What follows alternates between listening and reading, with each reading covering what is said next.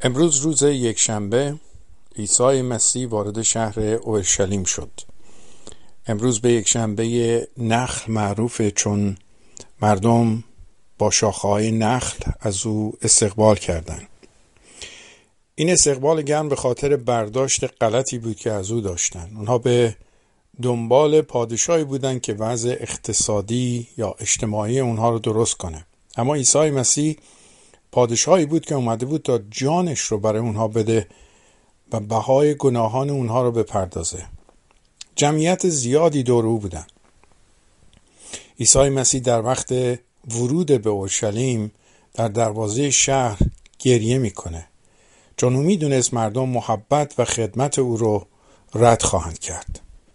مردم به دنبال رهبری بودند که وضع ظاهری اونها رو تغییر بده. درآمد خوب کار خوب پشتیبانی خوب.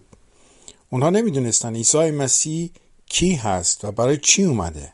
و این ندونستن علتش این بود که فکر و ذهن اونها مشغول دنیا بود. یعنی دنیوی بودن. برای همین عیسی مسیح فرمود چشم دارن اما نمی‌بینن. گوش دارن اما نمیشنون.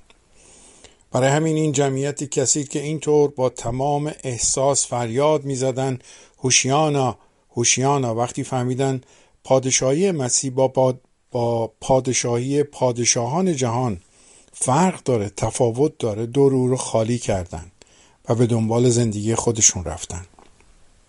و حتی در آخر این هفته می‌بینیم که علیه او این جمعیت برخواستن و هوشیانا گفتن تبدیل به مصلوبش کن شد.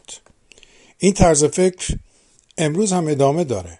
عده زیادی با احساسات از عیسی مسیح استقبال می‌کنن. اما به عنوان کسی که فقط مریضی هاشون رو شفا بده کار براشون پیدا کنه. هر وقت چیزی در دعا خواستن براشون مهیا بکنه. و کم کم که می‌فهمن عیسی مسیح اون قول در چراغ جادو نیست بلکه خداونده که باید از او پیروی کنن به دنبال زندگی خودشون میرن و اون احساسات و هیجانها تبدیل به سردی و حتی ضدیت میشه. عیسی مسیح نیومد که آرزوهای ما رو برآورده بکنه. او آمد تا ما رو از بند گناه آزاد بکنه رهایی ببخشه. نیومد تا شغل خوب با درآمد عالی برای ما پیدا کنه. آمد تا هدف عالی خدا رو برای زندگی ما روشن بکنه و ارزش ما رو نزد خدا یادآور بشه و ما رو کمک کنه تا به اون هدف برسیم. امروز عزیزان روز تصمیمه. از او پیروی کنیم یا او را تنها بگذاریم.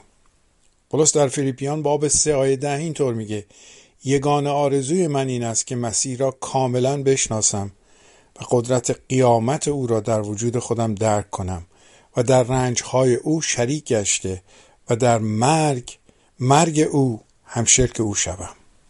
آرزوی شما چی عزیزان؟ این آرزوی پولس رسول بود.